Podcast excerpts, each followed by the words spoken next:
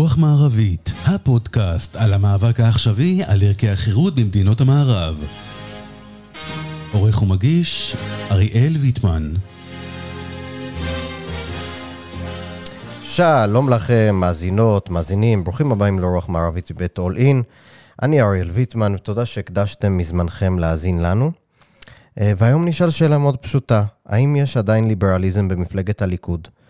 אה, אם אני ככה אשתף, אשתף קצת אה, על התחושות שלי כשאני מדבר על הנושא הזה, אז אני אגיד שבעבר חשבתי שיש אפשרות לקדם ליברליזם כלכלי, חברתי, מתוך מפלגת השלטון. תמכתי בהתארגנות של הליברלים בליכוד, הגעתי לכנס ההשקה שהייתה, שהיה בתל אביב. התפקדתי בעצמי למפלגה דרך הליברלים בליכוד בזמנו, אבל עם הזמן, תחושת אי הנוחות שלי הלכה וגברה. המפלגה בעיניי אימצה מדיניות סוציאל פופוליסטית מזיקה, או שהיא לא, לא אימצה, אבל היא כאילו הגבירה את הנושא הזה. היא השתלבה בצורה נרחבת בתוך uh, מוסדות ההסתדרות, שכיום כמעט ונשלטות על ידי נציגי הליכוד, ונדמה, לפחות לי, שבכל יום חברי כנסת של, מהמפלגה מתחרים על מי יגיש או מי תגיש הצעת חוק יותר פופוליסטית ומזיקה. כל זאת כמובן בנוסף להתנהלות של יו"ר המפלגה, בנימין נתניהו, ראש הממשלה, שלטעמי זנח ב, ככה בקדנציות האחרונות לחלוטין את התחום הכלכלי, ובהבלחות השונות שלו בנושא, הוא מציע מהלכים מזיקים, כמו חינוך חינם מגיל 0 עד 3, שהוא מנסה עכשיו לקדם בתקציב ודוחף לזה, למרות ששר האוצר, אה, לפחות נראה שהוא לא מתלהב מזה. אה, בזמנו, בקמפיין, הוא דיבר על ביטול משכנתאות, ריבית על משכנתאות ועוד כל מיני הצעות. אנחנו גם רואים שלמשל לאחרונה, השר אלי כהן צייץ ציוץ קצת הזוי נגד בנק ישראל, אה, שנתניהו היה צריך ללכת, לצאת ולהבהיר אה, שעצמאות הבנק תישמר. דוד ביטן עד היום מתבטא נגד אה, הבנק המרכזי. מירי רגב, שרת התחבורה הנוכחית, מחריבה את משרד התחבורה לטעמי, ומחלקת שם כל מיני דברים פופוליסטיים. אנחנו כולנו זוכרים את החובה שלה, שניסתה לקדם לכל אחד לקנות uh, מערכת uh, נגד שכחת ילדים ברכב, ועוד כל מיני דברים מוזרים. Um, אבל אני כן חושב שחשוב לנהל על זה שיח, והלוואי שאני אשתכנע אחרת, והלוואי גם שכל uh, דרך ש, שמסוגלת לקדם קצת יותר חופש במדינת ישראל וקצת יותר שגשוג, זה כמובן מבורך. ולכן, אני חושב שחשוב שאנחנו נדבר עם האורח הבא שלנו, אז כדי לדון בכל הדברים האלה, ואולי כמובן, כאמור, להשתכנע בכך שאני טועה ויש תקווה, אני שמח לארח היום, לארח היום בתוכנית את יושב ראש הליברלים בליכוד, אמיר וייטמן, ואני מדגיש, אין לנו אה, קשר משפחתי, למרות ששם המשפחה שלנו מאוד דומה. אה, אז אמיר, ברוכים הבאים לרוח מערבית. ברוך הנמצא, אריאל, ואכן אה, אין לנו קשר משפחתי, אבל אתה לא יודע כמה אנשים אומרים, אה, אריאל, לא, לא, זה לא אריאל, אריאל זה... גם לי זה קורה. אז אני רוצה, שמעת את המונולוג שלי, את ההקדמה. אה, אני רוצה לשאול ככה לפני שאנחנו, שאני אקשה עליך וזה, אבל האם אתה ככה במבט לאחור בכל השנים, שזה כבר שנים שאתה עוסק בזה, ושאתם הקמתם, קודם כל היית פעיל אה, בלי קשר לליברלים בליכוד, ואז החלטתם להקים את הליברלים בליכוד. איך אתה מסתכל על ההישגים שלכם לעומת אולי התקוות שהיו לך בהתחלה? איך אתה רואה את זה? האם המפלגה הידרדרה במובן הליברלי? האם היא מתקדמת? איך אתה רואה את הדברים? אני חושב שיש פה קצת, אה, אתה יודע, פער, נקרא לזה, בין הציפיון לבין המציאות. אה, של הרבה אנשים, אני חייב להגיד שזה לא בהכרח המצב האישי שלי. Mm-hmm. למה? כי קודם כל, אה, בשביל מה, אה, השם הרשמי של הליכוד זה המפלגה הלאומית הליברלית. נכון. נכון. אז בשביל מה בכלל צריך להקים את הליברלים בליכוד? אז זה מובן מאליו, לא? Mm-hmm. אז למה הקמתי את הליברלים בליכוד? לפני כבר לא מאה שנים. למה? כי זה המצב לא היה טוב. כן. אה, אם המצב היה טוב, אז לא הייתי מקים את הליברלים בליכוד. זאת נכון. אומרת, המחשבה אה, לפיה אה, אה, פעם, אתה יודע, באיזה עבר דמיוני שמעולם לא היה, דרך אגב. אה, הליכוד היה מפלגה אה, ליברלית, והכל, זה, זה הידרדר. אני שומע את השטויות האלה תמיד, לא, לא, לדעתי 25 שנה, אני חושב שזה מעולם לא היה נכון. אה, מעולם הליכוד לא עמד בציפיות אה, שלנו, בוודאי, אבל גם אה, לא רק שלנו, אנחנו יש לנו רף ציפיות מאוד גבוה.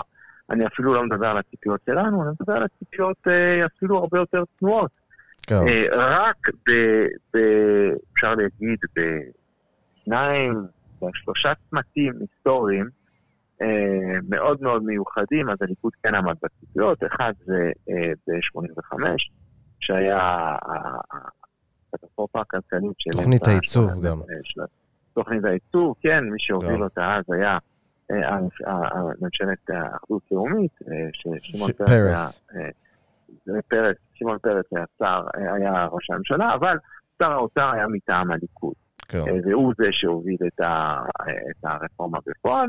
זה הפעם הראשונה. הפעם השנייה הייתה ב-2003, כשאריאל שרון היה שר היה ראש הממשלה ונתניהו היה שר האוצר, כולנו זוכרים הרבה אה, שינויים מבנים, אה, ובגדול זהו. אה, אבל בשני המקרים האלה היו, היו משברים מאוד מאוד קשים, כלכליים, שגם לא אפשרו הרבה ברירות. זאת אומרת, מה ששוכחים למשל זה ב-85, למשל רייגן שלח אז לארץ את מי שנהיה לימים נגיד בנק ישראל, אמריקאי, איך קראו לו? לא בנק ישראל, נגיד הפד, אתה מתכוון. לא, לא, נגיד בנק ישראל אה, בשנות 2000, אה, אה, סטנלי פישר. סטנלי פישר, בדיוק. סטנלי פישר, 20 שנה לפני שהוא היה הנגיד, אז הוא הגיע בתור שליח. כן. למשל רייגן לארץ, עם חבילה של דרישות והצעות, וגם מצד שני גזרים, והוא ביקש תוכנית, ויאמר לזכותה של ממשלת ישראל בכללה ושל כל המעורבים, בראשון, בראש ובראשונה אה, באמת שר האוצר דאז, מהליכוד ופרס, מפלגת העבודה, שהם, שהם נהנו וקידמו את זה ועשו את הדברים הנכונים, וגם כמובן אחרי ההתפוצצות של תבואת הדוט-קום, אה, במשבר של תחילת שנות האלפיים, בנוסף עם האינתיפאדה, הייתה שם פה קטסטרופה כלכלית, ואני זוכר את זה היטב. אה, ובאמת אה, נתניהו באותו רגע עשה את הדברים הנכונים, אבל צריך להגיד שגם הייתה קואליציה נוחה, כי היה איתו את מפלגת שינוי עם טומי לפיד ז"ל, אבא של יאיר לפיד, כן. שגם היה איש חופשי, וגם היה מפד"ל שהיה גם בכיוון, והייתה לו קואליציה נוחה שאפשרה לו לעשות את זה. אבל אלו בגדול שני הצמתים היחידים. בכל שאר ההיסטוריה הכלכלית אה, של ישראל, למרות שמאז 77 רובם המכריע של שרי האוצר היו מטעם הליכוד, אני לא יכול לבוא ולהגיד שזה היה מדהים. אתה שואל אותי עכשיו, אה, יש תקופות יותר טובות, פחות טובות. אה, אה, זה ברור שהשנים האחרונות אה, היו שנים של טרללת פוליטית חסרת תקדים בתולדות מדינת ישראל, אנחנו, כפי שאנחנו רואים, גם בימים אלה ממש, אנחנו נמצאים בתוך באמת הזיה, מה שקורה, והציבור כן. נמצא במקום מאוד מאוד מאוד לא טוב. ללא שום קשר, דרך אגב, לבעיות הכלכליות, זה בכלל, נכון. אני לא מדבר על זה, אז, אז, אז אתה יודע, אתה, זה, זה, זה משליך על הכל. כן, אבל... אין פה, הבעיה... נכון. כן. אני מסכים איתך קודם כל על זה שאנחנו נמצאים במקום חברתי מאוד לא טוב, זה ממש, יש לנו פה טרלול... אה, מה שנקרא, זה לא קשור, קשה. לק... זה בסוף כן משפיע על הכלכלה, אבל זה מגיע ממקום אחר, זה כן. מגיע ממשהו אה, בדיוק, חברתי בדיוק, עמוק בדיוק. ומאוד אה, נכון. ככה, מהנפש של האומה, מה שנקרא. אבל... נכון, לגמרי. אני רוצה לשאול אותך, אבל כשאתה מסתכל, אני, אני, אני, כאילו, אתה צודק לחלוטין שהליכוד מעולם לא היה, אה, לא הייתה מפלגה אה, נקרא לזה ליברלית קלאסית, כן?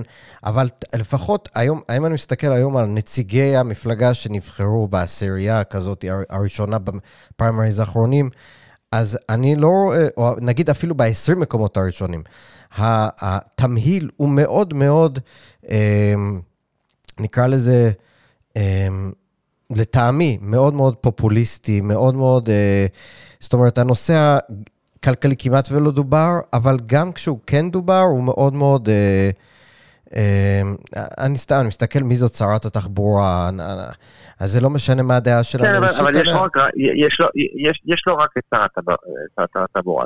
מה שאתה אומר עכשיו, הוא, לא בדיוק נכון, בסדר? אוקיי. זאת אומרת, התמונה היא הרבה יותר מעורבת.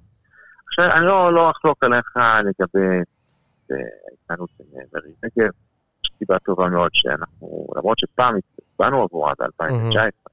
יש סיבה שאנחנו לא הצבענו אותה בפעם הקודמת, אה, בקיץ העבר, יש סיבה מאוד מאוד ברורה לכך, אה, וזו הסיבה. אה, אבל זה, אבל זה, זה לא רק היא, כן? אני חושב שסך הכל שר הכלכלה הוא לגמרי הולך בכיוון שלנו. אנחנו מדברים על דה-רגולציה אגרסיבית מאוד בכל מיני תחומים שמתוכננת, והרבה דברים, דרך אגב, הוא גם שם אנשים שלנו, אני אגיד את זה ככה, בלי להצביע שמות, אבל הוא שם אנשים שלנו במקומות אסטרטגיים שעושים את מה שאנחנו רוצים. Mm-hmm. לא כי אני לוחץ עליו, אלא כי זה באמת הכיוון שהוא רוצה ללכת. זה כיוון של יותר שוק חופשי, עכשיו שר הכלכלה זה, זה, משרד אסטרטגי. כן. אני חושב ש... אה, אה, אה, אם אני מסתכל על משרד החינוך, יש לחלוטין אה, אה, כוונה אה, ללכת לכיוון של אה, מה שאנחנו מדברים עליו, אולי לא ייקרא ואוצ'ר בצורה פורמלית, אבל אנחנו הולכים לכיוון הזה בצורה חד משמעית, אני אומר לך. אה, זה, זה, זה אולי הדבר החשוב ביותר, כן, אם אני מסתכל על, על, על הכלכלה הישראלית, בסופו של דבר זה, להכין את הדור של מחר, ואני חושב שלגמרי הולכים אה, אה, לשנות כמה שאפשר במסגרת הנוכחית, אבל כן, אנחנו הולכים לשנות את התמריצים אה, לפחות באופן כזה שהמנהלים סוף סוף, הם מדברים על זה הרבה שנים, הם יוכלו לנהל. אבל אמיר, מצד אחד, אתה צודק מצד אחד, הלוואי שזה נכון, אני, בוא נראה כאילו... אני, בוא אני... נראה, אבל זה הכיוון, אבל, אבל תראה, אנחנו בינתיים עברו חודשיים. כן, לא, בסדר, אני רק אומר... אתה שואל אותי, אז אני אומר, יש, יש, יש לפחות כוונה ללכת לכיוון הזה. הלוואי. אם זה יצליח או לא, אז כן. זה יצליח או לא, בסדר, ימים יגידו. נכון. אבל, אבל לפחות זה הכוונה. אבל אני רוצה שנייה לדבר על לא- כוונה נוספת בתחום החינוך, זה הבטחת הבחירות של נתניהו. זה להגדיל את ה... נכון, אני מסכים, זה קטסטרופה. ולא רק זה, אני אומר לך, ככה דיברתי קצת עם אנשים שם, המשרד ראש הממשלה מאוד דוחף להכניס את זה עכשיו. אני יודע. אז זה מאוד מאוד עצוב, איך זה קורה? אמרתי לך את זה באופן אישי גם, דרך אגב, סליחה ש... אני, אתה, אתה, אתה לא צריך להתנצל, אני, דרך אגב, אני לא יודע אם אתה זוכר, כן. אני אה, כל כך התעצבנתי בפריים, בקמפיין, שעשיתי על זה ציוץ. כן, ויצאו עליך. כן, ליברמן השתמש בציוץ שלי בקמפיין שלו נגד הליכוד, ו... לא, לא, לא חשבתי ש... נכון. שהוא יושב איזה שימוש, להגיד לך את האמת, אבל... אבל זה לא עזר לו. אולי לא הייתי עושה את זה. זה לא עזר לו, כן. אבל אני אגיד לך גם למה זה לא עזר. ופה אנחנו כן נחזור לנושא העקרוני. העקרוני הוא, הנושא העקרוני שלי הוא, קודם כל המצב תמיד לא היה טוב. לבוא ולהגיד אחרת, עכשיו זה לחזור לאמת. זה אחד. יכול להיות שהמצב, דרך אגב, אולי עכשיו, אני אומר, כחלק מזה שהציבור מטורלל באופן כללי, אז כן, גם, אז גם פה הייתה הידרדרות, יכול להיות. לעומת מצב לפני נגיד שלוש שנים, יכול להיות, אני לא אומר שלא. אבל, אבל צריך לקחת את זה בקונטקסט היותר, האפשר יותר רחב, זה אחד, אבל ב', ובעיקר, אני עכשיו מסתכל, אתה יודע, אני, אני באמת ליברטריאן קיצוני והארדקור מאוד, אוקיי? אני לא, כולם יודעים את זה פה, מה. אבל, אבל, בוא, כמה אנשים כמונו, וכמוך וכמוני יש בישראל. אם אנחנו נשים את הדברים על השולחן, כמה? כן. ראינו את זה, ראינו את זה בבחירות הקודמות, אה, בבחירות האחרונות, אה, בסך הכל לפני ארבעה חודשים, כן? אה, חברנו, שאני מאוד מאוד מאוד אוהב אותו ברמה האישית, סופר מחבב ומעריך אותו, כן, אביר קארה, שהגיע לבחירות בתור סגן שר, גם עם הישגים מסוימים. כמה קיבלו קולות הוא קיבל? 15,000 קולות. כן. זאת המציאות הפוליטית, וזו לא הפעם הראשונה, אני זוכר, לפני כבר עשור, עברו שנים, אבל אם אתה זוכר, אנחנו אז... אה, הרשימה הליברלית. כל החברים שלנו, כן, כחלק העלי ירוק הרשימה הליברלית, חבר'ה שלנו התמודדו בבחירות, וגם לא הצליחו, וראינו את פייגלין עם כל ה... אבל אני אגיד לך משהו, אמיר, אני מסכים איתך עם כל מה שאתה אומר. אני חושב, אני אגיד לך ככה בכנות, ואני חושב שגם דיברנו על זה ככה באופן אישי, ככה... כן, כן. לפעמים אני מתעצבן ואני שולח לך הודעות, אבל... כן, זה הכל בסדר. אבל גם אני אני אומר... מתעצבן, כן. אנחנו- אנחנו מותר לנו להתעצבן. לגמרי. אחד הדברים שתמיד אני אומר לעצמי, הבחירות, בעצם על מה הציבור הולך להצביע בשנים האחרונות? רק על נתניהו. גם אלה שנגדו וגם אלה שבעדו.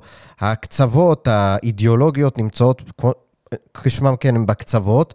רוב הציבור הלך לקלפי, לצערי הרב, על כן ביבי, לא ביבי. זה היה נכון. המניע, המנוע, זאת אומרת, אז להגיד... בעיניי שאין מספיק אה, ימנים כלכליים, יש, אין מספיק ימנים בכלל ואין מספיק שמאלנים בכלל. הלכו על ביבי, כן ביבי, לא ביבי. ומה שאותי מאוד מעציב זה שיש לנו ראש ממשלה עם באמת חסידים שיצביעו לו, איך אמר דונלד טראמפ פעם? אני יכול ללכת ולירות על מישהו ב-Fifth Avenue ועדיין האוהדים שלי יצביעו עבורי. ובמובן מסוים נתניהו נמצא באותו מקום, במובן הזה שיש לו קהל עצום שהולך אחריו, וכמעט ולא משנה לאיזה כיוון מדיני? של מדיניות הוא ילך, הקהל שלו תומך בו. כי הוא סומך עליו. אתה גם שומע את זה ואני- כאילו... ואני- ו- ו- ו- נכון, ואני מסכים איתך. אני- אני במקום לנצל ש- את זה כדי לעשות דברים. כן, כן, אני מסכים עם זה, אני חושב ש... אני, אני חושב ש... תראה, נתניהו נכנס ל- לכנסת ב-1988. נכון. אנחנו ב-2023, עברו, אה, אם לא טועה, אה, 35 שנה מאז.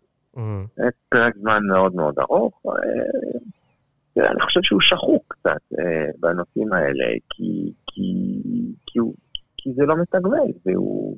כן. הוא, זה לא מתגמל, ואנחנו כולנו זוכרים שאחרי שהוא עשה את הקדנציה שלו אז הוא קיבל בתור 12 שר מנדטים. כן, קיבל 12 מנדטים, אז בשביל מה? אבל אני חושב ש... אה, אה, אה, שנייה, תן לי רק. אה, אני חושב ש... אתה יודע, זה מצער, אבל אם הוא היה רואה אחרי, הפ- באמת, אה, בקמפיין נאמרו כמה דברים שאני באופן אישי התעצבנתי ויצרו מה שבדרך כלל לא קורה, אבל פה זה יצרו מתחים אמיתיים ביני לבין אה, אה, כל מיני אנשים בליכוד. ו- ואם הוא היה יורד בסקרים והוא היה רואה שזה פוגע פוליטית, אז אולי הוא, אתה יודע, הוא לא, הוא לא, אז אולי הוא לא יעשה את זה. כן. אבל, אבל, אבל, אבל זה עזר לו פוליטית. כן, אבל העניין הוא ש... כן, אני מסכים לא, איתך. אבל זאת אומרת, מה שאתה, עכשיו תראה, אנחנו מדברים, אנחנו מבינים את המדינה, גם אתה וגם הוא. על מה, אחרי מה פוליטיקאי רודף? הוא רודף אחרי הקול השולי. נכון. אה, אני ניסיתי לשכנע, ואני לא הצלחתי, אה, שהקול השולי, ואני, אני, הוא קול ליברלי במידה לא מבוטלת. זה אנשים שדווקא במרכז, שהם יותר אידיאולוגיים, פחות אכפת להם מה כן ביבי, לא ביבי. ו, וצריך, ויש, ויש קהל מסוים כזה, אין, הוא לא גדול, אבל הוא קיים, אה, שניים שלושה מנדטים, אה, ואפשר למשוך אותו אלינו, ואם עושים את זה נכון, אז זה גם יעזור פוליטית. אני חושב שבקטע הזה בסוף אה, נתניהו החליט שלא להקשיב לי, או קצת, זאת אומרת זה לא בדיוק נכון, כי כן היו כמה דברים שכן עברו בתחום שלנו, אה, דווקא אחרי שהתעצבנתי, וכדי בכל זאת לפעל את הציבור שלנו.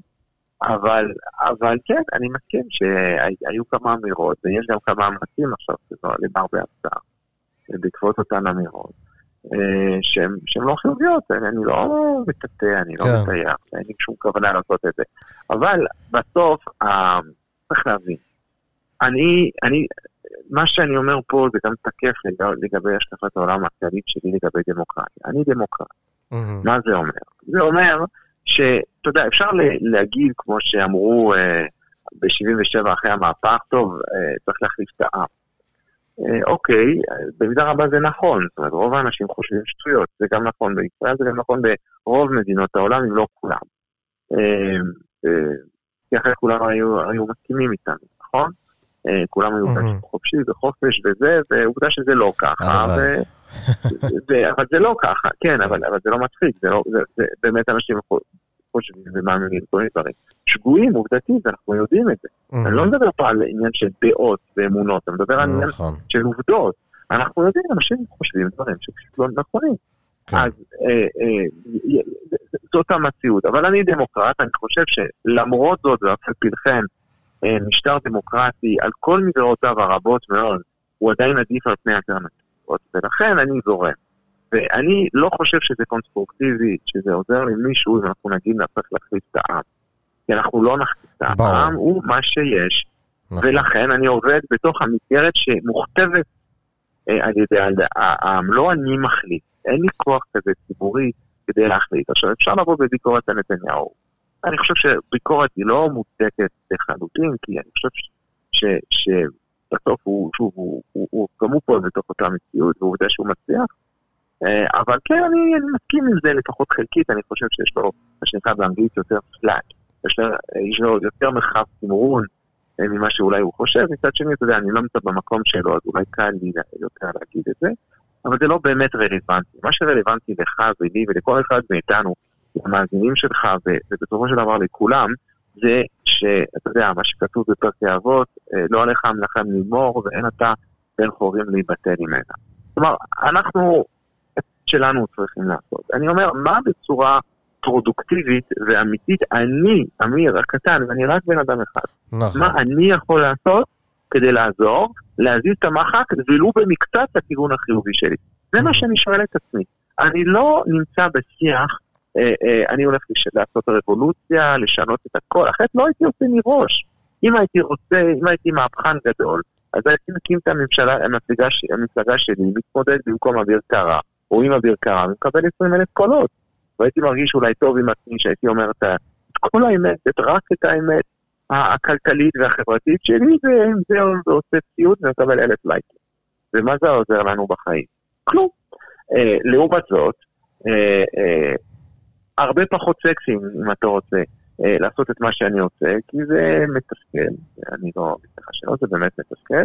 ו, אה, אה, וזה גם אינסופי, זה סיזיפי מאוד, ואני גם לעולם לא אנצח, לא עכשיו ולא אי פעם, אבל אני גם אף פעם לא באמת אפסיד, במובן הזה שאני הפכתי להיות שחקן, אני אומר אני, זה הליברלים בליכוד, אנחנו הפכנו להיות שחקן במערכת הזאת. יש עוד הרבה שחקנים, אנחנו לא מכין שום דבר. אבל המחט זה הכיוון שלנו. מי שאומר שלא, אז או שהוא לא יודע מה הוא אומר, או שהוא משקר, או גם וגם. אבל... או שהוא סתם מונע כן. מכל מיני רגשות לא, לא, לא חיוביים. אבל עובדה שהכנסנו נציג שלנו אה, לכנסת, הוא חבר כנסת, mm-hmm. דני לוז. כן. זה פעם ראשונה, אי פעם, שיש נציג שנבחר לכנסת בעשור האחרון על טיקט שהוא באמת ליברלי. אין, לא היה אחר. אבל אין. תגיד, אמיר, זה... לא... כן. אה, אה, יש לכם כוח, יש לכם מתפקדים, אין ספק. השאלה היא אם שאר המתפקדים, שהם לא שלכם, הרי בסוף אתם לא אה, שולטים בכל המפלגה. כן. אה, בוודאי למש... שלא, אנחנו שלושה אחוז מהמפלגה, בקושי. נכון. אז השאלה, כן. השאלה היא, האם, למשל, סתם דוגמה, אחד הדברים שמדברים עליו הרבה זה כמה ההסתדרות התפקדה לתוך הליכוד. אנחנו רואים ש... ההסתדרות לא נוכחת היום, לא נוכחת היום אה, בליכוד יותר ממה שהייתה נוכחת לפני עשור. אוקיי, הסיפור למשל של חיים כץ זה לא חדש, הוא כבר במפלגה, לא יודע, קרוב ל-20 שנה, אמצע שנות 2000, אה, וגם לפני, גם לפני חיים כץ היו, עבדים תמיד היו, ואני רוצה להגיד לך יותר מזה, אה, אה, ההסכם, הסכם השכר שנחתם בין ההסתדרות לבין הממשלה לפני שבוע, שבועיים, כן. יחסית לז'אנר הזה של הסכמים, עכשיו אנחנו לא אוהבים את ההסכמים האלה, לא, לא, אבל יחסית לכל ההסכמים שנחתמו פה בשלושים השנים האחרונות ותבדוק אותם, שוב, ביחד, אולי ננקה את ההסכם שהיה ב-2008, 2003, זאת אומרת שבעיצומו של משבר כלכלי מאוד מאוד גדול, אבל חוץ מזה, זה ההסכם כנראה הכי טוב שנחתם פה בישראל בעשורים האחרונים. יש פה שחיקה של השכר הריאלי לעובדים. מתי היה דבר כזה? שחיקה. זאת אומרת, יש אותו תוספת של 16% על פני 7 שנים, וכשאתה רואה את האינפלציה שיש עכשיו, אז לכל התקופה, אני חושב שהשכר הריאלי בקושי נשמר, וגם זה לא בטוח. וגם אם כן, אז לא מעבר לזה. והכניסו בכל מיני, הכניסו פעם ראשונה, הכניסו מידה מסוימת של גמישות ניהולית, הכניסו כל מיני דברים שאנחנו מדברים עליהם הרבה שנים. זאת אומרת, זה נוח אה, אה, אה, אה, להתעלם מהדברים האלה, אבל, הם קיימים, אי אפשר להתעלם מזה. זאת אומרת, אה, אני שואל, אז, אז? אני רוצה לשאול, האם במבט אה, ככה כלל מפלגתי, האם אתה בעצם, אתה בעצם אומר שיש לכם היום, כשאתה מסתכל על מאזן הכוחות במפלגה, יותר כוח מאשר החבר'ה המאוגדים של כל הקבוצות הלחץ של... זה, זה, זה לא אמרתי, זה לא אמרתי. אז- אני צריך, כי, כי, בסך הכל, כל המפלגה, אם אני מסתכל על כל הוועדים ביחד, כן. אבל אה, למרות שאי אפשר באמת לעשות את זה, כל הוועד הרי יש לו את האינטרס האישי שלו. מהמם. צריך לזכור את זה, זה לא ועדים. אה, הוועד של כץ זה לא הוועד של אגד, והוועד של נכון. אגד זה לא הוועד של ההוא. וכל אחד והדברים שלו והאינטרסים שלו ודברים שמעניינים אותו, ומלא דברים לא מעניינים אותם. דברים שלכאורה היו צריכים לעניין אותם, לא מעניינים אותם. זאת אומרת, אלא אם כן, אתה יודע, אנחנו נבוא באמת להכחיד את ההסתדרות, שזה לא באמת אפשרי. בקונסטלציה הנוכחית, אתה לא תראה את האנשים האלה בכלל, זה מעניין אותם. זאת אומרת, יש גם חוסר הבנה, זה שאתה חבר- הסתדרות בצורה כזו או אחרת, ואתה מתפקד, זה עדיין לא אומר שאכפת לך מהסתדרות, עם כל הכבוד. כן. אבל, אה, אבל, אה, אבל אה, יש ודאי יותר מתפקדים מהצד השני בקטע הזה. זה נכון. דרך אגב, באמת, אני לא יודע כמה אנשים מקשיבים לפודקאסט, אבל אם כל האנשים שמקשיבים לפודקאסט, כולם היו מתפקדים, ובמקום להיות עם, לא יודע מה, נטו, לא יודע, 3,500 מתפקדים, הייתי עם 15,000 מתפקדים. אתה מבין שזה היה נראה גם אחרת. זאת אומרת, זה כן. מאוד נוח להגיד, אני לא מרוצה, ואני מבין את זה, וזה גם מוצדק לא להיות מרוצה, ולהגיד, אז אני לא עושה כלום, ואני מתעצבן, ואני לא יודע מה. זה, זה, אני בא עם גישה שהיא פרקטית. אני לא הבטחתי מעולם אה, אה, אה, שנגיע למצב אה, שאנחנו נשלוט בליכוד, זה לעולם לא יקרה. לעולם לא יקרה, כי אנחנו לא לבד, וחוץ מאיתנו יש עוד 100 או 150 אלף איש שהתפקדו והצביעו בפריימריז הקודמים זה 80 אלף, למעט ה-2,500 שהצביעו מהטעם שלנו. אז, אז, אז אנחנו לא נשלוט פה, זה הזיה לחשוב דבר כזה. אבל אם אני מסתכל על איך אנחנו ממקסמים בעולם האמיתי את הכוח האמיתי שיש לנו, אני חושב, ועם כוחותיי הדלים, באמת אני אומר את זה, אנחנו הצלחנו להשיג הרבה הרבה יותר מכל קבוצה פוליטית אחרת. למה? כי פשוט אנחנו אה, אה, מצליחים להשפיע עם, עם כמעט כלום על, על סדר היום. אז נכון שהיום באמת אנחנו משלמים מחירים, זה אין ספק, זה נכון. גם אמרתי את זה, ואני אומר לך את זה, ואני אומר את זה בציבור. כן, המצב היום פחות טוב יחסית ממה שהוא היה לפני, לא יודע מה, שנתיים, שלוש, אבל זה לא בגללנו, זה לא בגלל זה, זה בגלל שכל המערכת הפוליטית הידרדרה, הציבור הידרדר. זה לא. קשור לליברלים בליכוד, אנחנו לא חיים בוואקום. כן. הציבור הישראלי באופן כללי נמצא במקום קטסטרופלי. לא יודע אם אתה, אתה עוקב קצת אחריי, אני בשבועות האחרונים עושה רק דבר אחד, ואני קורא לפשרות. אה, אה, ולהסכמות, ולבקש מכולם איכשהו להירגע. כי אנחנו נמצאים ברמה הציבורית במקום של טירוף, וזה לא חדש. נכון. וזה התחיל, וזה התחיל אחרי, אחרי שה... הרי, לא יודע, זה קשה להאמין, אבל הסיבוב הראשון של הבחירות האלה היה בתחילת 2019. בסוף היינו 2019. אמורים עדיין להיות... אה, לא, לא, בתחילה. ה- ה- ה- ה- הבחירות היו במרץ לדעתי. אוקיי. פברואר או מרץ 2019. כן. אנחנו עדיין היינו אמורים להיות באותה קדנציה. עד, נכון. עד, סוף השנה הנוכחית. זאת אומרת, אם, אם, אם הבחירות הללו היו מוכרעות, ואם, אה, איך קוראים לו, היה אה, אה, ליברמן, היה מצטרף, לא יודע, הייתה מוקמת אז ממשלה, אני חושב שהיינו, ה- ה- ה- האג'נדה שלנו הייתה הרבה יותר משמעותית, כי היה לנו זמן ושקט, והציבור היה פחות מטורף. היה אפשר לעשות דברים, אבל אתה רואה שבשנים האחרונות אנחנו הולכים מטירוף לטירוף, זה רק הולך במקביל. כן. ורק עכשיו, כן, אז?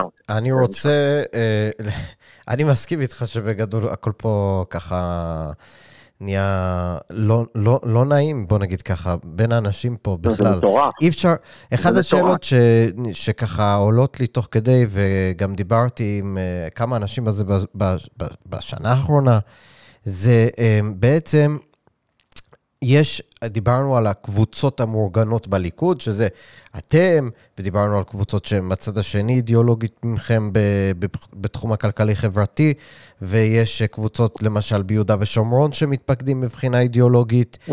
וכולי וכולי. Mm-hmm. אבל הרבה מאוד מהמתפקדים הם מה שנקרא מתפקדים חופשיים. אני חושב שהרוב, לא? כן. אני לא יודע איך החלוקה זה. הרוב הגדול, הרוב כן. הגדול. הרוב הגדול. כן. אז אם אתה... לדעתי 70 אחוז. כן. אם היית צריך, אה, נקרא לזה, למדוד או להעריך את מצב הרוח של אותם אה, מתפקדים חופשיים, הם איפה הם נמצאים בנושאים האלה? איפה הם... הרי ראינו את התוצאות של הפריימריז האחרונים. איפה, לדעתך, הסנטימנט הליכודי נמצא? מה הכי חשוב לו? מה הכי זה... אז אני חושב שמה שהיה חשוב כן. בפריימריז הקודמים, התוצאות מראות את זה. שמה? זה היה הנושא המשפטי. כן. יש סיבה מאוד ברורה שיריב לוין לא רק ניצח, אבל הוא את, את כולם. הוא, הוא, הוא פשוט לא, אני לא, אפילו לא, לא חושב שהיה דבר כזה אי פעם שמישהו, או אולי אני טועה בנושא הזה, אבל אני לא זוכר שמישהו היה כל כך דומיננטי בפריימריז כמו יריב לוין. ואנחנו גם רואים שהעובדה שאמסלם הגיע למקום רביעי, זה כאן מאוד קשור לזה, ואמיר אוחנה, ודמויות אחרות שמאוד מאוד היו מזוהות עם ה... עם ה... אתה יודע, עם, ה, עם הנושאים החוקתיים, כן. שעליהם אנחנו מדברים יש לזה סיבה. זאת אומרת ש... בדיוק. זה, הסנטימנט הגובר. למה עכשיו אה, אה, יריב לוין קיבל את אה, תפקיד שר המשפטים? בגלל זה. בגלל שיש דרישה חד משמעית מהשטח. זה. זה מה שמעניין אותו. לתת לו את זה. Mm-hmm. כי זה, כי זה מה שהליכוד רוצה עכשיו, זה מה שהוא רוצה לתת, זה מה שהוא רוצה. בגלל זה עכשיו מקדמים, כי יש דרישה מהשטח. זאת אומרת שאנשים באים, בדיוק, אז שכאילו אנשים מהתקשורת או מהשמאל באים ואומרים בואו תתפשרו, אז אתה אומר, בעצם השטח הליכודי הוא בעד הרפורמה הזאת כפי שהיא. זאת אומרת, הם צריכים להתחשב בכך לא, שהבייס... לא, לא, לא, זה, זה, זה כבר משהו אחר. אני לא אמרתי שהוא כפי שהיא, כל אחד והדעות שלו. כן. אני לא חושב ששני אנשים... אבל הם בעד רפורמה משמעותית. כן, כן, כן, חד משמעית. הם לא רוצים למסמס את זה שזה יהיה כאילו כלום. לא, לא, לא, לא, לא, לא, ודרך אגב, גם, אני אומר לך עכשיו, אם ימסמסו את זה, פשרות זה מאוד חשוב. אני מאוד בעד, ואני חושב שכולם בעד, בסופו של דבר, ויש גם רצון אה, בכמעט כל הימים לעשות פשרות, יהיה מישהו במימון שיהיה מוכן אה, כן. אה, לעשות איתו פשרות. אבל, אבל למסמס, לא, זה לא יקרה, ואנחנו לא ניתן, כי די, כבר 30 שנה הסיפור הזה נמשך. די, לכולם, באמת לכולם נמאס. אז, ומה שקרה בשנים האחרונות עם ההתגייסות המטורפת של מערכת המשפט, מצד אחד נגד, נגד נתניהו, אבל לא רק זה, הפוליטיזציה, ראינו עכשיו את, איך קוראים לו, את מנדלבליט, ראינו את אנשר, אנשים שהתגייסו בצורה טוטאלית אה, בסוג של deep state, אפילו לא deep state, זה קריקטורה של deep state, mm. זה הזוי מה שקורה פה. ולליכודניקים באמת באמת נמאס, אז זה הנושא שחשוב להם. אתה שואל אותי איפה הם נמצאים מבחינה חברתית וכלכלית. כן. אני חושב שזה בשלב, בשלב זה פשוט לא מעניין אותם. כן, בדיוק, מה שאמרנו בהתחלה. כן ביבי, לא ביבי, זה בעצם ה... זאת אומרת... זה מה... לא, זה אפילו לא זה, בשלב זה מה שמעניין אותם זה, זה להעביר רפורמה ולעשות שינוי. כן, כן, זה מערכת המשפט, זה, אלה הדברים שמעניינים אותם נכון לרגע זה. מה שיקרה בהמשך, נראה, אני חושב אבל כולם חבולים.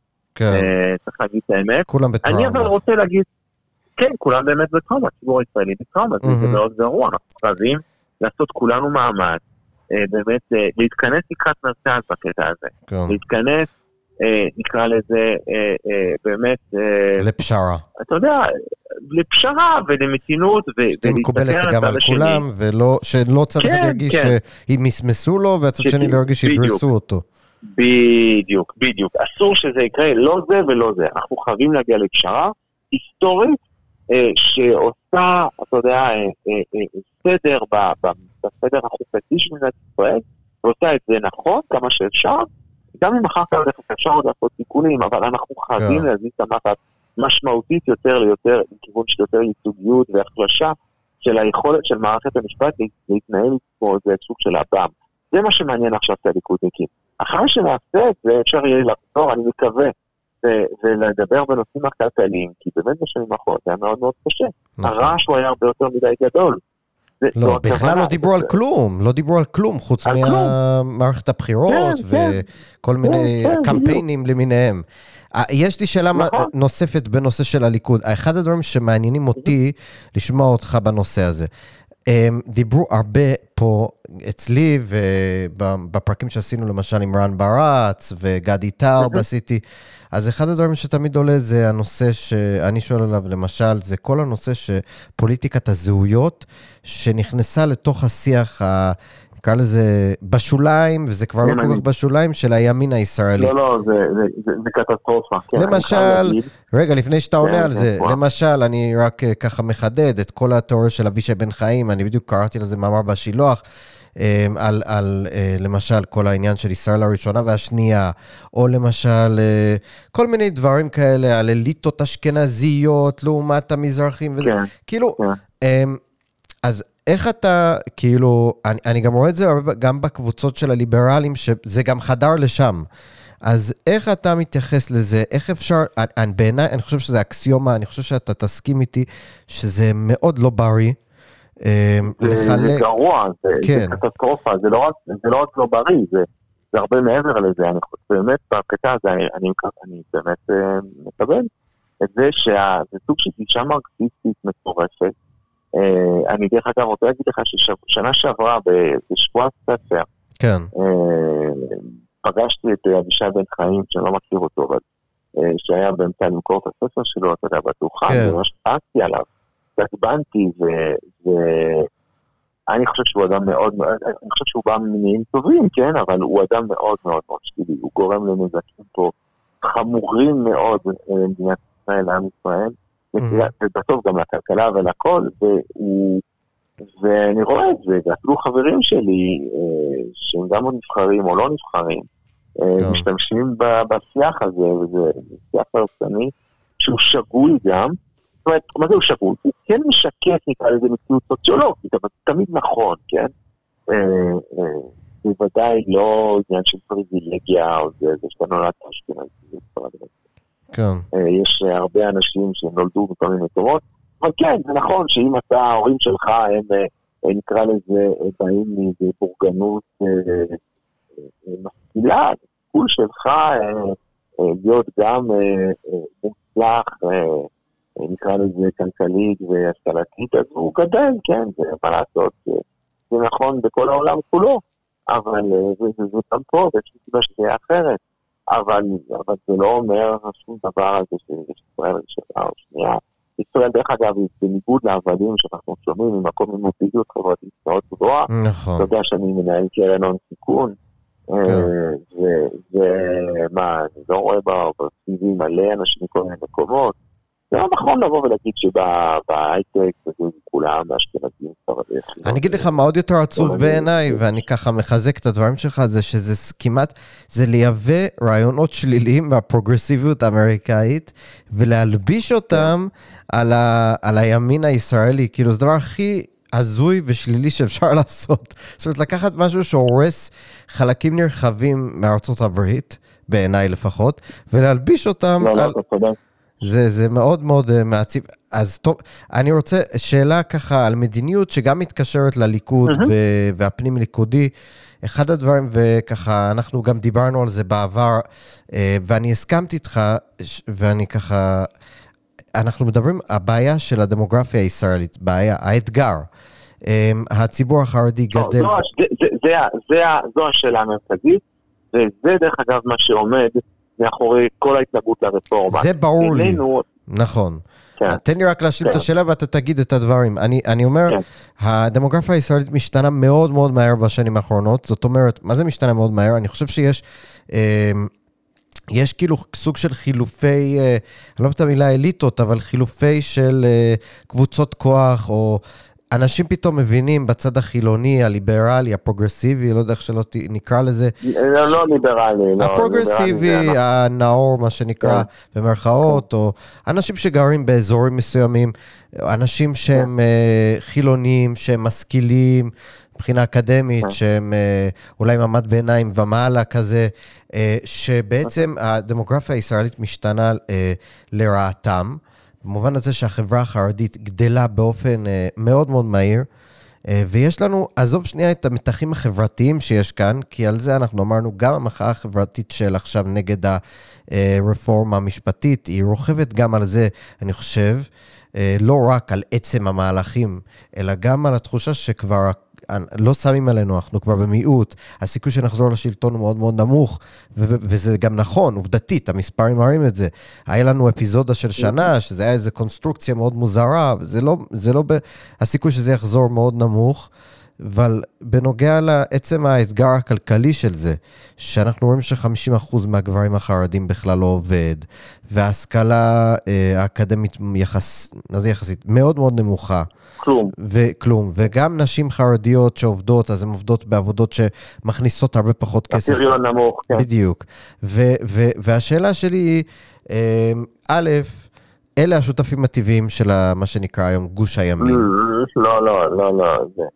זה, זה, זה בדיוק, תראה, מה שאתה שמת אצבע זה, זה למעשה באמת האתגר המרכזי של החברה הישראלית. נכון. אבל זה, צריך להבין פה מה ההקשר. ההקשר הוא שנקרא לזה השמאל החילוני, נקרא לזה ככה, אה, לצורך העניין, כדי לעשות הכללה והצד, זה קצת יותר מורכב מזה, אבל זה לדיון יותר ארוך. אבל הקבוצה באוכלוסייה הזאת הייתה פעם ההגמון בישראל. נכון. היא הייתה פעם ההגמון, היא הייתה פעם האליטה, לא רק האליטה, נקרא לזה הכלכלית-תרבותית, אבל האליטה הפוליטית. הם שלטו פה במשך mm. עשרות שנים, 50 שנה למעשה. החל מ-87 הם, הם, הם הוחליף בפועל על ידי הליכוד, אבל, אה, אתה יודע, on and off, וגם הייתה להם סוג של תחושה שהם בכל, בכל זאת יכולים להמשיך לשלוט בישראל באמצעות מוקדי כוח בלתי נבחרים כמו בתי משפט. שזה דרך אגב מסביר את הטירוף שאנחנו רואים בימים, בשבועות האחרונים. אה, ומה שאתה רואה ברפורמה זה הדמוקרטיזציה של מוקדי של בתי המשפט, אה, למעשה מפחיד אותם מאוד, משום שהם מבינים שהם מאבדים את האחיזה שלהם גם במוקדים, במוקדים האלה, ואז אומרים, אוקיי, אנחנו נתונים לחזקיהם. עכשיו, אם הם היו אה, קצת יוצאים מהתודעה הזאת שאנחנו פה השליטים, והבבונים ממול הם צריכים פשוט אה, לעשות מה שאנחנו רוצים, ואם אה, זה באמצעות אה, דמוקרטיה זה יותר טוב, ואם זה באמצעות אה, אה, מוקדי כוח בלתי נבחרים אז זה גם בסדר, אז, אז, אז אה, אה, התודעה הזאת צריכה לחלוף מהם. הם צריכים להבין שכמו שאתה אומר, הם, רוא, הם מיעוט, זה גם, דרך אגב, לא ישתנה, זה לא ישתנה ככל הנראה, והמיעוט ילך ויקטן, אבל בגלל שהם קבוצה מאוד מאוד גדולה באוכלוסייה, גם אם הם מיעוט, זה לא אומר שאין להם כוח. הם צריכים פשוט להבין שאפשר להפעיל המון כוח, גם מבלי להיות זה שאתה בשלטון, ולכן, וזה מתקשר לחוסר הבנה במשפט חוקתי ובמשטר הפוליטי של ישראל. אתה לא חייב להיות בשלטון במובן הזה שזה לא משנה כל כך מי הוא ראש הממשלה. אני לא אומר שאין לזה חשיבות בכלל, יש לזה חשיבות בכמה דברים, אבל באופן כללי, אם אתה מחזיק את הקואליציה במקומות הרגישים, זה פחות קריטי. כן? כן. אה, ותראה מה החרדים השיגו, ופה צריך לתת, אה, אתה יודע, חן חן לחרדים, על, על עשרות שנים שהם מעולם לא ניסו אפילו להיות ראש ממשלה או, או, או, או להחזיק בתפקידים בכירים. ולמרות זאת, בהדרגתיות ההשפעה שלהם הלכה וגדלה, ו, ו, והם השיגו את ה... הם, הם באו עם אה, דרישות מאוד מאוד תחומות, בגלל זה הם גם אה, אה, שותף פוליטי נוח. כי הם לא משגעים לך את השכל, הם עקביים, הם פה מבחירות לבחירות. אתה יודע, האשכנזים בכלל הם עולים בטור מערכתי כזה. לפי כמות הילדים. אפשר זה קצת יותר וולטילי, כמות המנדטים, אבל בסוף עולה קצת, יורד קצת, יש לך, יודע שאפשר לסמוך עליהם כל פעם, בגלל זה הם פה הם שותפים פוליטיים, טבעיים במובן הזה, שהם נוחים. אבל הם גם לא באים עם... אה, שנייה, אני רק מסביר, הם באים עם דרישות שהן סבירות. עכשיו, כן. הצד השני, הצד השני עדיין לא יצא, הוא צריך לבוא למעשה עם אותה גישה לליכוד. כי אין מה לעשות, היום המרכז ימין הוא הרוב בישראל, זה גם לא ישתנה. ולכן, אם השמאל, או נקרא לזה המרכז, מרכז שמאל, רוצה בסוף באמת להשפיע ולפתור את הבעיות, ובראש ובראשונה את הבעיה של הציבור החרדי, איך אנחנו משלבים אותו בכלכלה הישראלית, אה, בשירות אולי לאומי בצורה כזו או אחרת, איך אנחנו עושים את זה? יש רק דבר אחד, הם צריכים לוותר על ההובלה של המדינה ולהסתפק בזה שהם יהיו מה שנקרא באנגלית second feeder, אוקיי? הם צריכים להיות הכינור השני, אבל גם לכינור השני יש המון השפעה, המון, ובגלל שהם גם קבוצה לא של 10-15 מנדטים, אלא הרבה הרבה יותר גדולה מזה, הם יכולים לבוא בתור שותף שוויוני, שאפשר, אבל צריך שיהיה אפשר יהיה לסמוך עליו לאורך זמן. בחירות לבחירות כדי, כדי, והם לא, אנחנו לא יכולים, אתה יודע, שהיום ככה וככה, כי זה לא עובד ככה. אתה צריך שיהיו אנשים אמינים. הבעיה שהפוליטיקה פה נכנסת בין ה... בין ה... ומפריע לאינטרס הלאומי. כי מה האינטרס הלאומי? האינטרס הלאומי זה שתהיה בצורה יציבה ולאורך הרבה שנים. נדבר על עשור או שני עשורים או אולי תמיד, קואליציה שהיא מורכבת אה, מ... זה לא משנה אותן מפלגות, המפלגות יכולות להשתנות, אבל ברמה סוציולוגית, ממפלגות שמייצגות את המרכז של החברה הישראלית, שזה נקרא לזה היום אה, מפלגות כמו הליכוד, כמו, אה, אה, כמו יש עתיד, כמו גנץ, כמו ליברמן והציונות הדתית. זה בגדול, אולי במינוס בנזין נגיד, לצורך העניין, אבל זה לא משנה, זה בגדול הקואליציה שהיא צריכה להיות הקואליציה שמובילה את מדינת ישראל, אני כתבתי את זה כבר לפני עשור, זה לא שאני אומר את זה עכשיו. אני מסכים איתך, ודרך אגב, גם ב-2003, אז ביבי הצליח לעשות רפורמות מאוד משמעותיות שהשפיעו גם על החברה החרדית, בגלל שמה שנקרא המרכז, אה, לא יודע, אבא של יאיר היה, ב, נתן את הגיבוי. אבל, אבל רגע, אתה אומר כולם צריכים להשפיע, אני מסכים, אבל מה בעצם העמדה של הליכוד? התחושה שלי היא שא', לליכוד אין עמדה בכלל בחלק מהדברים האלה, כי זה לא נעים לו. זאת אומרת, הסיבה שלמשל לא עושים... מה אתה רוצה שהליכוד... הליכוד העמדה שלו היא, כן. היא מפלגה פוליטית, ובואו אני אספר לך מה שמילטון פרידמן אמר. צריך לזכור, פוליטיקאי, הדבר הראשון שהוא צריך לעשות זה להיבחר. והדבר השני שהוא צריך לעשות זה להיבחר בשנית. וזהו. אבל את זה אפשר להגיד גם על אה, יש עתיד וגם על, אה, על גנץ. כול... ומהם נכון, אתה דורש... נכון. ומהם אתה דורש שכן יתמכו. אבל גם הליכוד אני אדרוש את זה. לא, אבל גם הליכוד אני רוצה, ש... ש... ש... ש... גם הליכוד אני רוצה, אבל אתה צריך להבין שצריך שותף שיהיה אמין. עכשיו, גם הליכוד יש לו מלא, אני לא בא רק בדרישות ליש עתיד וזה, אבל אני אומר, זו דרישה לכל המערכת הפוליטית. אני אומר, ויכול להיות שמתוך המשבר הנוכחי, אולי, אתה יודע, יצא לנו משהו כן. טוב, במובן הזה שאולי אפשר להיות אופטימי, תדע. אבל כן, שה... ואני כן חושב עכשיו שאני רואה ש... ש... שהמרכז שמאל נמאס לו כזה. אז אני, אני, אז, אז אני חושב שמתוך הנמאס הזה, אולי יגיע הישועה. אולי כן, אולי, אולי קצת שכל ירד לעולם. אולי, איך תדע, יש לי שתי הערות על זה. א', כן. הערה אחת, יש לי שתי הערות. א', אמ, יכול מאוד להיות שבעצם, אמ, נגיד את זה ככה, אני חושב, חש, ואולי תסכים איתי, אולי לא, שהדמוגרפיה הליכודית מאוד השתנתה במובן הזה שאם אני מסתכל היום על חברי כנסת של הליכוד, הם לא בהכרח יזרמו עם אה, למשל קיצוץ בקצבאות הילדים כמו... הם אה, מעולם לא זרמו, אני מאוד אה, ארגיע לא, אותך, בסדר, אני לא זוכר אבל פחות. אף אחד שזרם מזה אי פעם. לא, לא, הם לא... או לא, קיצוץ לא, באברכים, ב... לא יודע מה, לא, בחיוב. לא, לא, אז לא, אז בוא, זה אני אומר לך בינינו, שבשיחות פרטיות, הרבה מאוד מחברי הכנסת דווקא כן יזרמו. כן, זה שהם לא אומרים את זה בציבור. לא, כן, אבל מה אתה רוצה להגיד? הרי, הרי אתה צריך לשבת בממשלה עם החרדים, מה תגיד להם? שמחר אני הולך לקצח לכם את הצורה? כן. רק כשאני מחכה להזדמנות הראשונה? בוא, בוא נהיה קצת רציניים לשנייה. נכון. אתה צריך, אתה, הבעיה היא מרכזית, שה... יש חלקים ב... לזה מרכז אה, של הפלא, מרכז, מרכז שמאל, של, החל... של החברה הישראלית, שחייבים להבין שנוח לליכוד פוליטית לקיים את, ה, את, ה, הקואליציה שהוא מקיים עכשיו. השותפות הזאת עם החרדים. כן, כי זה נוח. נכון, כי זה נוח בגלל הסיבות שהסברתי. והדרך היחידה לפרום זה להפוך להיות נוחים בעצמכם, בדיוק, יפה, כן. הבנתי, צריך להיות את המקביל של החרדים, אבל מה, כשיהיה מקביל לחרדים, והם לא ידרשו, אתה יודע, שלטון, אלא ידרשו להיות שותפים, אז הם גם יקבלו את זה.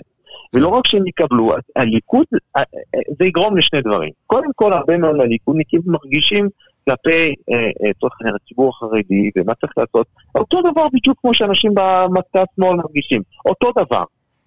או מעט או, או לא בהרבה הבדלים. ומה אתה חושב, שמישהו פה שמח מזה שלא הולכים לצבא, שמקבלים קצבאות וזה, די. זה לא איזה גליק גדול, הוא רובם המכריע של אנשים מסכימים שזה לא דבר, שהוא בוודאי ובוודאי לא דבר בר קיימא.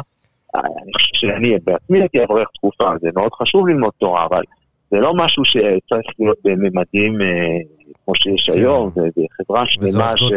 ש... ש... לא, זה, זה לא סביר בשום, אף אחד לא. אני גם לא חושב, אין פה מישהו שבאמת חולק על זה, בוא. אבל מה? צריך, זה, זה בסוף זה שוק, אתה צריך אלטרנטיבה בצד השני. ובאלטרנטיבה תעשה שני דברים. א', עצם זה שיש אלטרנטיבה זה יכול להוריד את המחירים. כן? כי אתה יכול להשוות, נכון? תחרות, אז זה יוריד את המחירים, וזה גם נכון מהפוליטיקה. קודם כל, אם החרדים ידעו שיש ממול מישהו אה, אה, שאם הם יקדימו, אז אה, הליכוד ילך איתם, אז זה קודם כל מרגיע אותם, בהתחלה, בוא נתחיל עם זה. בלי שום דבר, גם בלי שום דבר אחר. אז העובדה עכשיו שלמשל הם די משתוללים, זה כי אנחנו תקועים לגמרי, הרי השמאל הכין את נתניהו. כן. אין אופציות, מה אתה רוצה? או לנתניהו עכשיו נגיד... אז חייבים או לתת להם או שאין כלום. אין כלום, יפה. כן. אז, אז, אז תחשוב עכשיו, תחשוב נגיד שמחר בבוקר הממשלה הנוכחית נופלת. מה, זה נגמר, ביבי הולך הביתה, למה? כן. כי הרי בצד השני מחרימים אותו, הממשלת ימין על מלא שהוא בנה על זה את התזה הפוליטית שלו, נגיד קורס, אז מה הוא ימכור? אין לו מה למכור, נגמר. כן. אז, אז, אז, אז, אז הוא לא יכול להרשות לעצמו שזה יקרה, לכן הוא צריך לדאוג שהשותפים יהיו מבסוטים. אז זה כן. נותן לשותפים כוח בלתי פרופורציונלי, כן? אז, אה, אה, אז, אבל אם היה ממול מישהו שאומר, אין בעיה, אתה, אם הם עושים לך הצעות, תבוא אליי, הכל טוב, אז קודם כל זה מרגיע אותם, זה דבר ראשון. דבר שני, מעבר לסכר מכר אה, ולמאזן הכוחות שעכשיו תיארתי, יש משהו אמיתי שהרבה מאוד מהליכודניקים, בנסיבות נכונות, כן היו רוצים לעשות שותפות אחרת. אבל, אבל השותפות צריך להיות משני הצדדים. עכשיו, הביקורת שלי לא רק על, לצורך העניין, על הצד השני, גם על הליכוד, אבל זה לא משנה. אני אומר, זה מה שצריך להיות. אני לא בא לאחל את האשמות לאף כן. אחד. אפשר לדבר על ההאשמה של, של לפיד, בעיניי מה שהוא עשה, שהוא פירק את הממשלה שהייתה ב-2013-2014, זה פשע לאומי, אבל זה לא משנה. אני לא מדבר על זה, זה לא, זה לא רלוונטי. אם מחר, למשל, אני הייתי צריך לשבת איתו בתור נציג ליכוד אה, אה, בממשלה, הייתי עושה את זה למרות שאני לא אוהב אותו, זה לא כן. משנה, אני לא... האנשים האלה הם לא אנשים פרטיים, הם מייצגי ציבור. כן. אנחנו לא צריכים להכניס את הרגשות שלנו כלפי פלוני או אלמוני בתוך המשוואה, זה לא רלוונטי. בן אדם מייצג ציבור צריך לכבד אותו. כן. אני אגיד לך אבל משהו, ההערה השנייה שלי הייתה שאני חושב שאחד, המחסום המרכזי בעצם ליישם את הדבר הזה, לטוב ולרע, בצדק או שלא, זה נתניהו. במובן הזה שהדמות שלו מעוררת רגשות כל כך עזים. אני עד היום... אני לא מבין לא, את זה, אני חייב להגיד שאני לא לגמרי מבין למה זה ככה. אני לא מצליח להבין למה האהדה כל כך גדולה ולמה השנאה כל כך גדולה. זאת אומרת, לא בסוף לא הוא פוליטיקאי, הוא רוצה להיבחר שוב ושוב, הוא רוצה את הכוח הזה שוב ושוב. אני חייב להגיד ש... כן, כן, אני לא מבין, אני מעולם לא הבנתי. זה משהו, לדעתי, שהוא לא כל כך רציונלי בהרבה מובנים, מכל הכיוונים. לא, לא, לא, זה לא רציונלי. אבל העובדה היא שבגלל זה, זה חוסם את כל האופציות שאתה הזכרת כאן. זאת אומרת, המרכז שמאל אומרים, אה, אנחנו מחרימים אותו 100%, זאת אומרת, לא מוכנים, גנץ נכנס, כולם שנאו אותו, קראו לו את הצורה, הוא בקושי שרד את הבחירות אחרי זה, הוא עכשיו לא, אתה יודע, הוא לא רוצה להתעסק עם זה שוב, אז, אז כולם שם שונאים, ומי שכן יעז, אז יענישו אותו. ומצד שני, גם הליכודניקים, כמו שאתה אומר, הם מאוד מאוד, וגם אמרנו את זה, זה היה כן ביבי, לא ביבי, אז כאילו הצד השני מאוד מאוד בעד נתניהו, ואני חושב שגם הרבה מזה זה קצת כמו התופעה של טראמפ, במובן הזה, אתם כל כך שונאים אותו, אז נעשה לכם דווקא ונהיה בעדו עד הסוף. וזה יוצר כאילו... אני, אני לא מבין את זה. אני, תשמע, אני, אני חייב להגיד שבאופן כללי הערכה שיש לי, זאת אומרת, אני מאוד מעריך את נתניהו, כן, שלא יהיה פה שום טעות, כן. אבל באופן כללי הערכה שיש לי כלפי אה, אה, פוליטיקאים באופן כללי מאוד מאוד נמוכה. כן. בוודאי שאין פה מה. כן. אבל, אה, אבל אה, אני חייב להגיד שאני חותם על כל מילה שאמרת, אני מעולם לא הבנתי את הסיפור הזה. אה, לא כלפי נתניהו, ודרך אגב לא כלפי אף אחד אחר, אבל כן, הוא, הוא הצליח זה משהו היסטורי פה, זה, כן.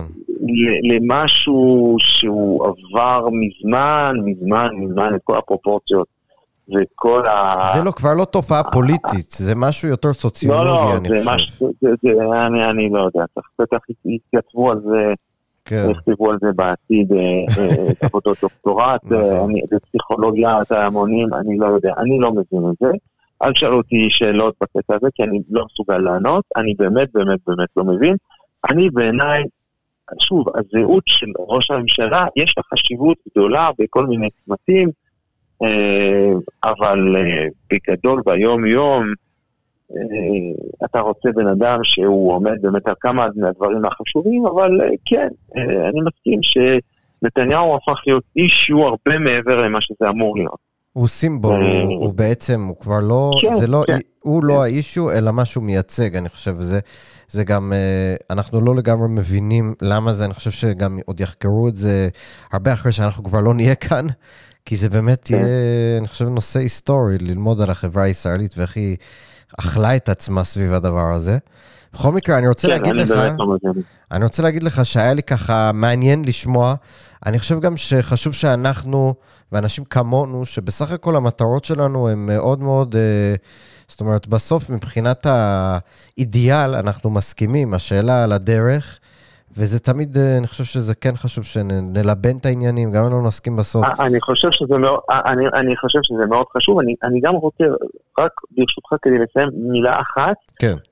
ולחזור על, על, על בסוף מה שאנחנו, מה שאמרתי לפני כן. מה אנחנו ברמה של הפרט יכולים לעשות. אנחנו צריכים לזכור, אנחנו לא מנהלים פה את העניין. כל מה שאנחנו יכולים לעשות זה להשפיע בפינה שלנו. כן. ואני חושב ש... ההשפעה, אפילו שהיא יחסית מעטה, היא עדיפה על פני לא השפעה בכלל. ואנחנו, אה, שאלת לגבי ההישגים ודברים, יש לנו הרבה הרבה הישגים. לא, לא, לא, הרבה, מאות הישגים לאורך השנים. הישגים קטנים והישגים גדולים. הישגים שיכולים להיות שבלמנו, אפילו אף אחד לא שמע על זה, אבל בלמנו כל מיני שטויות עוד לפני שהם בכלל הגיעו לציבור. מלא פעמים זה קרה, עשרות של פעמים, אולי יותר. אה, שדחפנו דברים, ששיפרנו, מלא מלא דברים. עכשיו, להגיד לך שכל אחד בפני עצמו הוא הצלחה אדירה? לא, ההצלחות הגדולות יש כמה בודדות. אבל השפעה, אה, אה, אתה יודע, שולית, אבל במובן הזה שבשוליים, כן? השפעה על, על, על עוד משהו ועוד משהו ועוד משהו, הייתה לנו ויש לנו על מאות, מאות דברים שקרו בישראל בשנים האחרונות, ואולי יותר, וזה חשוב. כן. ואני חושב שאני יכול, כן, זה הרבה דברים שקראנו, ואני יכול להגיד שאני חושב ש, שמיליארדי שקלים, באמת, במצטבר, מיליארדי, יש, יש תוצר, ערך תוצר של מיליארדי שקלים שנוצר בזכות הפעילות שלנו, זה הרבה כסף. אז כן, אז, אז, אז, אז אני חושב שהצלחנו להציג כל מיני דברים, ואנחנו עוד נצליח, ודאי עכשיו שיש לנו את דן...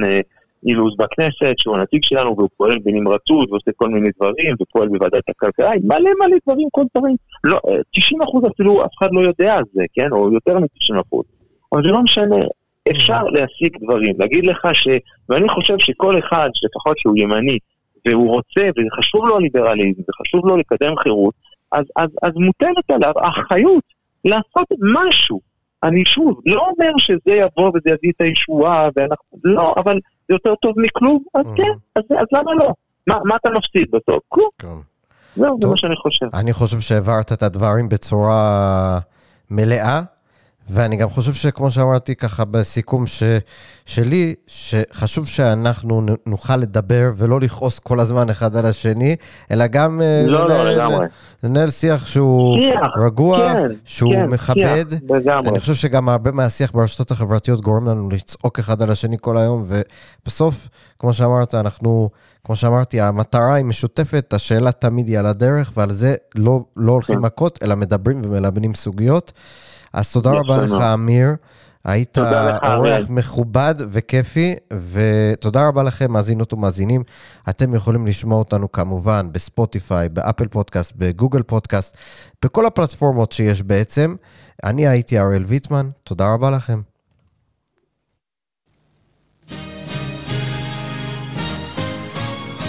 רוח מערבית, הפודקאסט על המאבק העכשווי על ערכי החירות במדינות המערב. עורך ומגיש, אריאל ויטמן.